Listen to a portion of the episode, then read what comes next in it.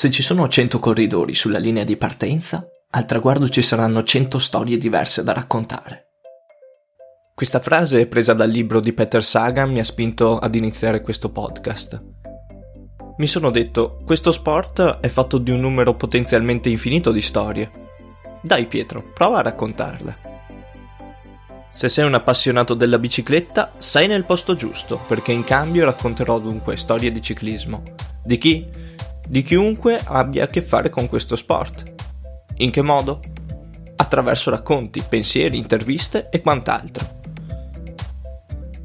Dal titolo potrai capire in che modo si svolgerà la puntata.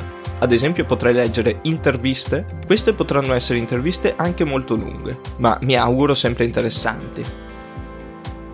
La prima lo è stata, intervistando Moreno Martino ho raccontato la storia di ciclismo di uno speaker. Oppure nel titolo potrai leggere racconti, in queste puntate racconto, a volte romanzando un po', le storie più leggendarie del ciclismo. Ti racconterò ad esempio le gesta del primo vincitore del Tour de France. Ti ringrazio per l'attenzione e buon ascolto di Cambio. 100 storie di ciclismo.